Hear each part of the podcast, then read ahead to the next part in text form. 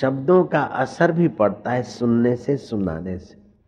बेटे बेटियों के भी नाम ऐसे रखो जिससे उच्चारण में हमारे को लाभ हो और सुनने में सामने वाले को लाभ शब्द का बड़ा असर होता है।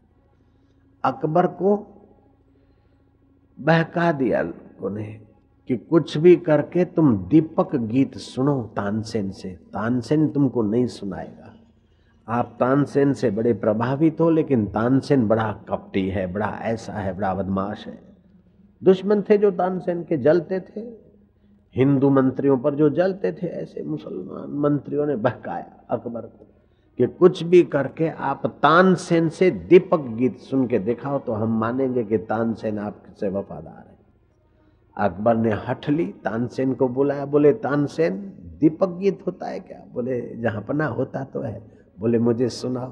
तानसेन ने कहा, नहीं, छोड़ो उसको। जो जो अकबर हट करे त्यों त्यों तानसेन उनको समझाए, इनकार करे, लेकिन अकबर को तो बहकाया हुआ था। अकबर ने विटो पावर चलाया कि यस और नो तुम गाता है कि नहीं गाता? अगर नहीं गाता है तो फिर राजदंड दूँगा तानसेन बेचारा मजबूर होकर दीपक गीत गाने को तैयार हो गया। दीपक गीत गाने से महाराज परिणाम बुरे आते हैं, सुनने वालों के हृदय में, शरीर में ताप पैदा होता है। बोलिए, सारी तेरी सब बातें मैं नहीं मानूँगा, मैं तो गीत सुन के बैठ रहूँगा। उसके बुरे परिणाम आप समझिए, जहाँ पना आप क्यों अट करते बोले, नहीं, मुझे सबने समझा दिया कि ये टालेगा आपको, बात बनाएगा, आप तेरी बात में नहीं आऊँगा, तना तू गीत सुनाता है कि नहीं बस? तानसेन मजबूर हो गया। और दीपक गीत गाया। दीपक गीत के उच्चारण से और उच्चारण सुनने से ऐसी असर पड़ी कि सब श्रोताओं का तन तपने लगा। ताप ताप ताप ताप। अकबर भी तपने लगा और गाने वाले पर तो ज़्यादा असर हुई।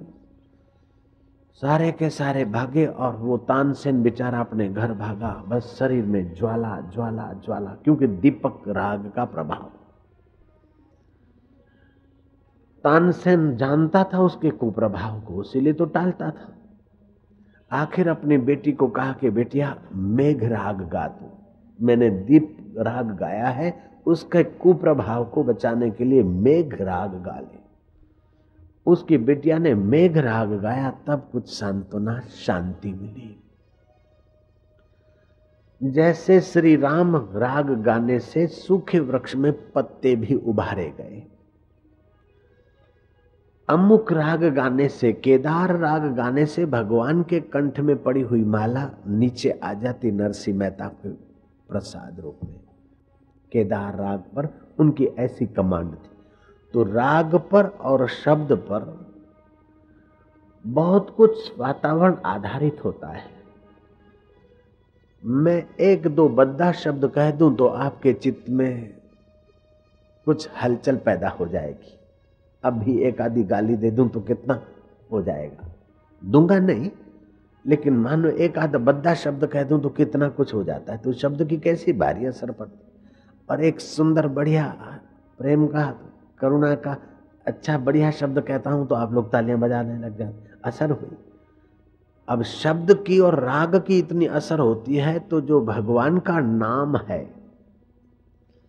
और वो भगवान का नाम श्रद्धा भक्ति से लेने वाले को गुरु के द्वारा मिला है तो उसकी कितनी बड़ी भारी असर होती है, उसका तो भाई कोई हिसाब ही नहीं लगता। कभी कुछ असर स्थूल जगत, कभी स्थूल मन में असर होती है, लेकिन भगवान नाम जप की स्थूल पर भी होती है, सूक्ष्म स्थूल मन पर भी होती है सूक्ष्म मन बुद्धि पर भी होती है, सूक्ष्म तर पर भी होती है और सूक्ष्म तम पर भी होती है। शब्द की असर।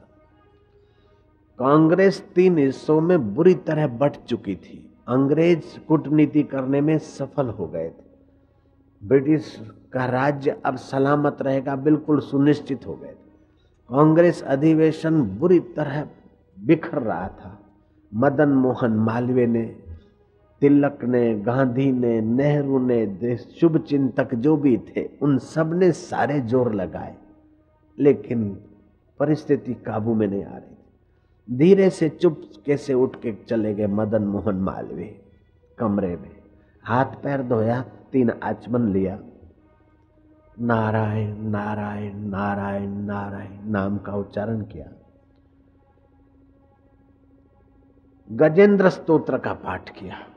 और फिर पाँच मिनट प्रवचन किया, वो हारी हुई बाजी जीत में बदल गई और अंग्रेज़ों का सारा षड्यंत्र विफल हो गया और गांधी का विभाग जो टुकड़ों टुकड़ों में बट रहा था, वो सारी बटान संगठन में आ गई और ब्रिटिश शासन को भागना पड़ा, भारत आज़ाद हुआ, ये बात सब जानते। था तो केवल नारायण नारायण नारायण शब्द ही तो था। गजेंद्र स्त्रोत्र पाठ ही तो था। लेकिन उस पाठ ने, उस राग ने, उस उच्चारण ने, उस शब्द ने हारी हुई बाजी जीत में बदल दी। आपके घरों में भी कभी ऐसा हो तो बाहर से खींचा खींची के चक्कर में मत पड़ो। डाइवर्स देने के चक्कर में मत पड़ो। एक दूसरे की निंदा करने के चक्कर में मत पड़ो। पानी का कलश ले लिया, लोटी लोटा ले लिया। भगवान के नाम का जप करो। नारायण नारायण, हरि हरि, राम राम। जप में लग जाओ, फिर उस पानी को देखो, पानी पियो अथवा घर में छांटो। बड़ी बड़ी मुसीबतें जो कलह से आती है, वो मुसीबतें तो चली जाएगी। मुसीबत के बदले में भगवान की भक्ति घर में आ जाएगी। हृदय में प्यार और आनंद आ जाएगा। नाम जपत मंगल दिशा दशा हूँ। नाम जपने से दसों दिशाओं में मंगल होता है। शब्द की अद्भुत शक्ति है। शब्द ब्रह्म के बाद ही पर ब्रह्म का अनुभव होता है। रामायण में आता है राम भगत जग चार प्रकारा, सुकृत नो चारु अनग उदारा। चहु चतुरन कर नाम आधारा, ज्ञानी प्रबही विशेष प्यारा। भगवान के नाम के शब्द बड़ा हित करते हैं। जप जप अचेतन मन को जागृत करता है। ये वैज्ञानिक विधि है। ऐसा नहीं कि किसी संत ने, शास्त्र ने कहा है और आप मान लो विज्ञान भी अभी इसकी शरणागति ले रहा है। जप अचेतन मन को जागृत करने की वैज्ञानिक विधि है। जकारा जन्म विच्छेद पकार पाप नाशन है। ज से जन्मों का विच्छेद प से पापों का नाश, तस्मात जप इति प्रोक्तो जन्म पाप विनाश कह जन्म जन्म के जो पाप संस्कार है, बंधन के संस्कार है, जप से वो मिटते हैं। और पाप करने का जो आकर्षण है, वो जप बढ़ाने से मिटता है। योगी को जो प्राणायाम, ध्यान, समाधि करने से जो तीसरी, तीसरे नेत्र में, शिव नेत्र में जाता है जो प्रकाश दिखता है, दर्शन होते हैं यहाँ कुछ सिद्धियाँ मिलती है, जप करने वाले को ऐसे ही उस साधन से मिल जाता है। मंत्र जाप मम दृढ़ विश्वास पंचम भक्ति वेद प्रकाश। मंत्र जाप। दृढ़ता से करिए भक्ति का पांचवा सोपान है। मंत्र मंत्र जाए उसको मंत्र बोलते हैं। और अंतर में मनन करे उसको मंत्र बोलते हैं कुछ ऐसे मंत्र हैं जिससे आरोग्य के कण बनते हैं कुछ ऐसे मंत्र हैं जिसका उच्चारण करने से पाप नाश होते हैं मानो हरि हरि हरि हरि हरि हरि हरि हरि हरि हरि राम राम राम राम राम राम फास्ट करते हैं तो पाप नाश होता है मध्यम करते हैं तो सुख शांति बढ़ती है और प्लुत करते हैं तो आध्यात्मिक प्रोग्रेस होता है जैसे हरि हरि हरि हरि हरि हरि राम राम राम राम राम राम राम राम राम ये पाप नाश राम राम राम हरि ओम हरि ओम हरि ओम सुख शांति देने वाले हरि ओ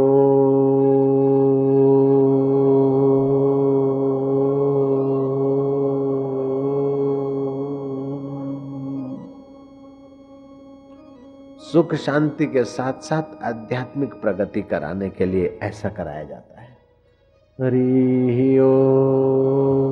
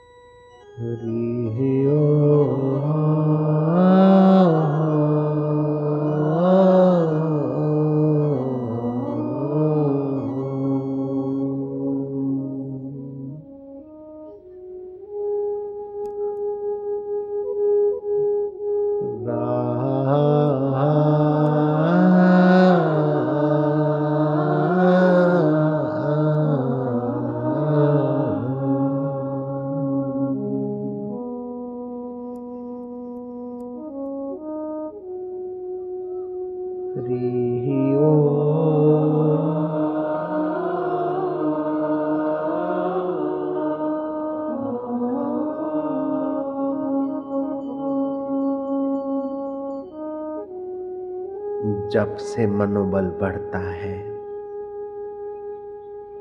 विचारों में विवेकशीलता आती है जप से। व्यक्तित्व निखरता है और वाणी में प्रभाव बढ़ता है। वकीलों के लिए कैसा जप करना चाहिए और सेठों के लिए कैसा जप करना चाहिए, इस बात को कोई कोई जानते हैं। ओ लेकिन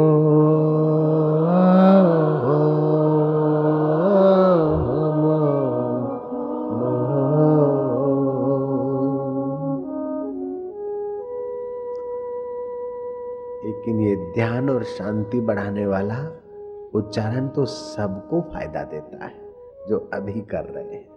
वकील हो, सेठ हो, माई हो, मावा हो, भाई हो, बहन हो, कोई भी हो। सबके हित का प्रयोग इस ढंग से किया जाता है। होलसेल में कराना है तो ऐसे कराया जाता है। हरी हो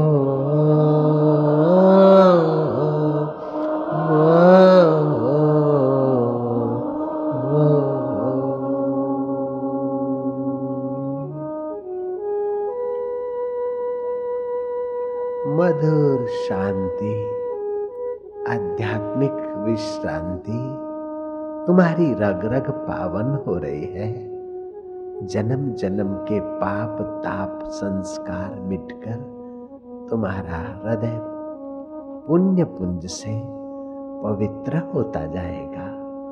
हरी ओ।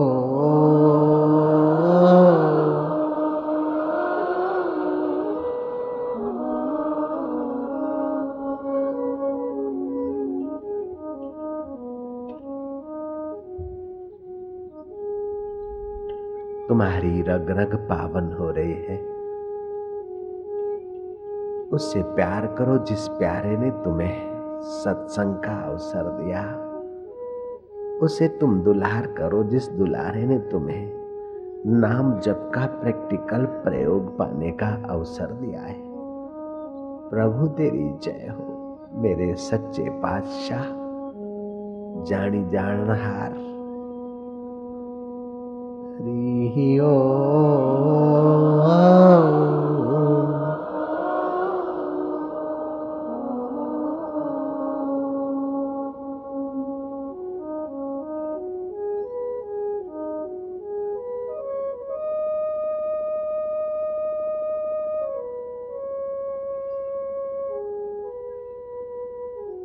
तुम्हारी रग रग पावन हो रही है। तुम्हारा हृदय कमल खिल रहा है। रब दे उस परमेश्वर की कमाई हो रही है। सच्ची कमाई का लोभ बढ़ाते जाओ। हरी हरि ओ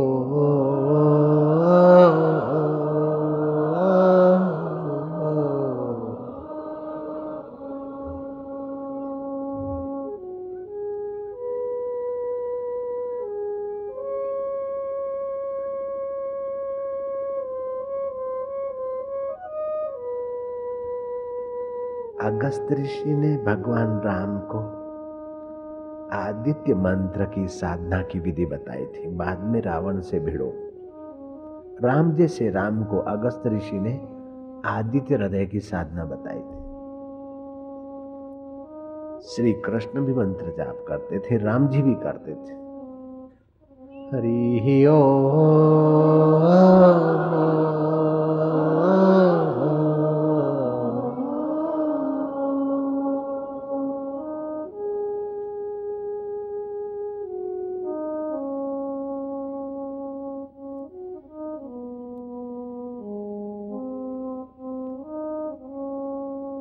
जन्म जन्म भर मत फिरो जन्म जन्म भर मत फिरो मिट्यो न मन को त्रास। मिटो न मन को त्रास। कह नानक हरि भज मना।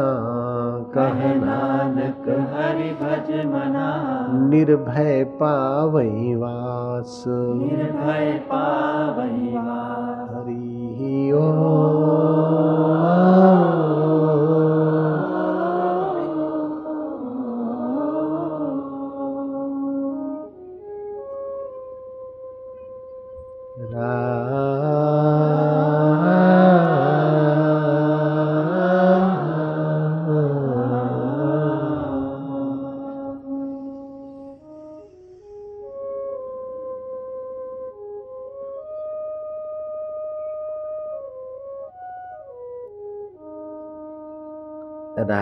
दशरथ को वशिष्ठ जी ने कहा कि श्रृंगी ऋषि मंत्र उच्चार करेंगे तो यज्ञ पुरुष को आना पड़ेगा।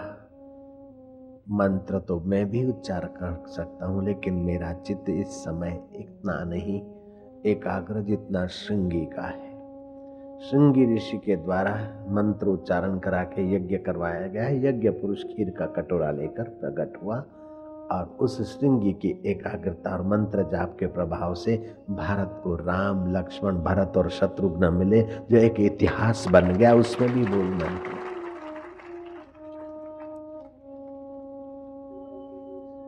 शिष्यों ने पूछा, रामकृष्ण परमंश से कि गुरुजी? मंत्र जाप से आदमी धीरे धीरे उस चैतन्य आत्मा अकाल पुरुष तक पहुँच जाता है। तो ये चैतन्य कि सत्ता शक्ति इतनी अथा है कि प्रकृति के नियम को भी बदल दे रामकृष्ण ने कहा कि इसमें क्या बड़ी बात है? एक शिष्य ने पूछ लिया गुरु जी ये गुलाब का पौधा है, इसमें जो गुलाबी फूल है, क्या चैतन्य को पाए हुआ, चैतन्य की सत्ता से गुलाब के पौधे में सफ़ेद फूल लग सकता है? रामकृष्ण ने कहा, बहुत छोटी बात है। मुस्कुरा दिए, चलो जाओ। दूसरे दिन आए तो शिष्यों ने देखा कि गुलाब के पौधे में सफ़ेद फूल कैसे लग गए। रामकृष्ण ने कहा, कल तुमने सवाल किया था ये चैतन्य का संकल्प है। महापुरुष चमत्कार करते नहीं है कभी कभी आस्था बिठाने के लिए प्रकृति उनके संकल्प के अनुसार कर लेती है। मृत गाय दिया जीवन दाना, तब से लोगों ने पहले हो जाता है कभी कभार हो जाता है। चैतन्य में अथा सत्ता है, अथा शक्ति है। शारीरिक बल हाथी के पास बहुत है। शरीर बल अगर कमज़ोर होगा तो बैक्टीरिया हावी हो जाएँगे, बीमारियाँ गला दबोचने लग जाएगी। शारीरिक दुर्बलता रोग को बुला लेगी, कमज़ोरी को बुला लेगी। शारीरिक दुर्बलता होगी तो बहुत कुछ सफ़र करना पड़ेगा शारीरिक। अगर मानसिक दुर्बलता हुई तो लोग तुम्हारी मज़ाक उड़ाएँगे। तुम पर दबाव डालेंगे और तुमको कठपुतली की नाई नचाएँगे। अगर बौद्धिक दुर्बलता हुई तो लोग तुम्हें बुद्धू बनाएँगे। तुम पर हावी हो जाएँगे। शारीरिक बल हाथी के पास बहुत है, लेकिन शेर के पास मानसिक बल है। दर्जनों हाथी भाग जाते हैं और शेर हाथी के सिर का खून पी लेता है। मानसिक बल में शेर हाथी से आगे है। शारीरिक बल शेर हाथी के पास है। हाथी अगर मानसिक बल संजो ले तो डजनों शेरों को अपने सूंड में नींबू नीचो, ऐसा नीचो के मार सकता है। पैरों तले कुचल सकता है हाथी शेरों को। लेकिन मानसिक बल की कमज़ोरी के कारण हाथी हारता जाता है और शेर विजयी होता है। तो शारीरिक बल से भी मानसिक बल ऊँचा हुआ, इस बात को मानना पड़ेगा। मानसिक बल से भी, बौद्धिक बल और ऊँचा है, क्योंकि ऐसे शेरों को भी सरगस मैन अपने इशारों से नचाता है। और ऐसे सरगस मैनों को भी एक तहसीलदार अथवा एक कलेक्टर अपने हुक्म के अनुसार प्लॉट देता है और खाली करवा देता है। तो सरगस मैन की बुद्धि से भी कलेक्टर और तहसीलदार की बुद्धि ज़्यादा पावर वाली हुई। ऐसे तहसीलदार और कलेक्टर भी नेताओं के आगे सलाम मारते। पूछो नेताओं को, क्या ख्याल है? मारते कि नहीं मारते सेठ जी से पूछो? मारते। क्यों? कि नेताओं के पास संगठन बल है। सेठ और ऑफिसर नेताओं को सलाम मारते। अकेले सेठ होते तो वो नहीं सलाम मारते, लेकिन आप नेता हुए हैं। संगठन बल है। इसीलिए और सेठ भी और ऑफिसर भी आपको। सेठ जी। ठीक तो हो। सेठ जी। आइए बैठिए, सेठ जी, खाइए, पिए चाय। ये एक सेठ की बात नहीं है। जिसके पास संगठन बल है, उसको छोटे छोटे सेठ छोटे छोटे नेता, जितना बड़ा संगठन बल, उतने और लोग उसके इर्द गिर्द होते हैं। बिल्कुल सिद्धांत की बात है। सबसे ज़्यादा संगठन बल प्राइम मिनिस्टर की पोस्ट का तो और छोटे छोटे नेता और चीफ मिनिस्टर सब उसको राज़ी रखते हैं कलेक्टर डीआईजी आईजी सारे। ऐसे प्राइम मिनिस्टर पोस्ट का संगठन बल रखने वाले लोगों में भी अगर अक्कल ठीक है तो जिनके हृदय में परमात्मा बल जगा है, उनकी शरण बार बार जाकर अपना भाग्य बनाते रहते थे, इंदिरा और नेहरू जी। जिनके पास आत्म परमात्मा का सुख प्राप्त हुआ है, ऐसे लोग ब्रह्मज्ञानी महापुरुष, उनके संग की महिमा अपरंपार है। योग वशिष्ठ महारामायण में कथा आती है कि भृगु ऋषि परमात्मा ध्यान समाधि में मस्त रहते उनका सेवक था शुक्र। शुक्र सेवा करता था, गुरु के सानिध्यता से उसे ध्यान में रुचि हो गई, थोड़ा ध्यान भजन करने लगा। ध्यान भजन करने लगा तो उसकी ओरा ऊर्जा उर, ऊपर के केंद्रों में आई और सूक्ष्म जगत का कुछ कभी दिख जाता था। एक दिन शुक्र ध्यान में बैठा था तो विश्वाची नाम की अप्सरा दिखी उसको। विश्वाची का सौंदर्य देखकर शुक्र का मन लवर लवरी के तरफ़ चल पड़ा। यू नो लवर लवरी? शुक्र ब्रह्मज्ञानी भी नहीं था और एकदम साधारण भी नहीं था। बीच में झोंके खाता था। उस विश्वाची अप्सरा को पाने के लिए शुक्र ने उसका पीछा किया। वो विश्वाची अप्सरा तो स्वर्ग में पहुँच गई और स्वर्ग के दूत ने जाकर बताया इंद्र को कि भृगु ऋषि का शिष्य शुक्र विश्वाची अप्सरा को देखकर मोहित होकर आया है। उससे विवाह करना चाहता है मतलब उसके साथ रहना चाहता है। आप समझ तो रहे हो ना? उसके साथ रहना चाहता तो ऐसा नहीं कि माला जपना चाहता है। लवर लवरी सिस्टम से उससे रहना चाहता है। इंद्र ने कहा, भले, उसको मोह हो गया है, ठीक है, लेकिन है तो ब्रह्मज्ञानी का शिष्य उसको वेलकम करो। इंद्र ने अपने सिंहासन पर बिठाया है शुक्र और अर्घ्यपात से पूजन किया है। ये आत्मबल पाए हुए महापुरुष तो महापुरुष होते हैं, लेकिन उनका अत्यंत क्लोज जो है, थोड़ा निकट का शिष्य भी इंद्र के द्वारा पूजा जाता है। इंद्र के पास प्राइम मिनिस्टर से भी बड़ा संगठन बल है। फिर भी वो इंद्र ब्रह्म ज्ञानी के चेले की पूजा करता है। ये ब्रह्म ज्ञान कैसा खजाना है? तीर्थराम लाहौर कॉलेज में प्रिंस, ये प्रोफेसर थे। फिर देखा कि कमाना, खाना खाना, कमाना, ज़िंदगी के दिन नष्ट कर देना। मारी छलांग हिमालय चले गए। जब ध्यान करते और जब बढ़ाते बढ़ाते बढ़ाते जब इतना बढ़ गया कि वो सोते थे तो श्वासोश्वास में भी जब की ध्वनि आती। रोमकूप से भी जब की ध्वनि निकलने लग गई। एक सन्नाटे भरी रात को सरदार पूरण सिंह चौंका की आवाज़ कहाँ से आ रही है? वो बाहर घूमा तो बस बर्फ़ के ग्लेशियर, तारे टिमटिमा रहे, धीरे से फिर देखा आवाज़ कहाँ से आया? गया तीर्थराम के पास। ओ प्रोफेसर, ओ तीर्थराम, ओ प्रा, तेनू कुछ हो गया है। पूरण सिंह क्या हुआ? बोले, कुछ आवाज़ आती है। ओ ओम ओम की ध्वनि। तीर्थराम नाचे कि अब मेरी साधना पूरी हुई। अब मैं तीर्थराम नहीं, अब तो राम तीर्थ बन गया। जहाँ जाऊँगा, वहाँ भी लोगों के हृदय में सुख, शांति, आनंद और माधुर्य आए। स्वामी विशुद्धानंद सरस विशुद्धानंद जोगी। उनके शिष्यों ने पूछा कि, गुरुजी, ये बात समझ में नहीं आती कि भगवान नारायण की नाभि से कमल निकला और फिर ब्रह्मा जी और सृष्टि पैदा हुई। नाभि से कमल की नाल निकले और कमल खिले। ये गुरु जी समझाने के लिए शास्त्र में लिख दिया होगा। विश्वदानंद योगी थे, उन्होंने कहा कि ऐसा नहीं है। समझाने के लिए लिख दिया है। शास्त्र में संदेह करते हो। मैं तुम्हें बताता हूँ। लेट गए पलंग पर और पेट को ऊँचा नीचा किया और अपनी सूर्य विद्या का उपयोग किया, मंत्र शक्ति का, सूर्य विद्या का। देखते ही देखते उनके नाभि से एक कमल की नाल निकली। डेढ़ फीट तक की निकली और फिर देखते देखते कमल खिला। विश्वदानंद ने कहा, वो सैकड़ों वर्ष पुरानी बात नहीं अभी की इस युग की बात है। गोपीराज, कविराज गोपीनाथ। वो भी उनके शिष्य थे विश्वदानंद तो उनके बहुत सारे लेख आते थे। कमल खिला, गुरु ने कहा कि बेटा, अभी तो ये सूर्य उपासना के बल से मैंने तुमको सिखाया, दिखाया है। आजकल बादल है, नहीं तो ये कमल छत तक पहुँचा सकता था। तो बोले, गुरुजी, उस जप से और आत्मशक्ति से क्या ये सरकंडा जो है, वो तीर का काम कर सकता है? बोले, क्यों नहीं कर सकता है?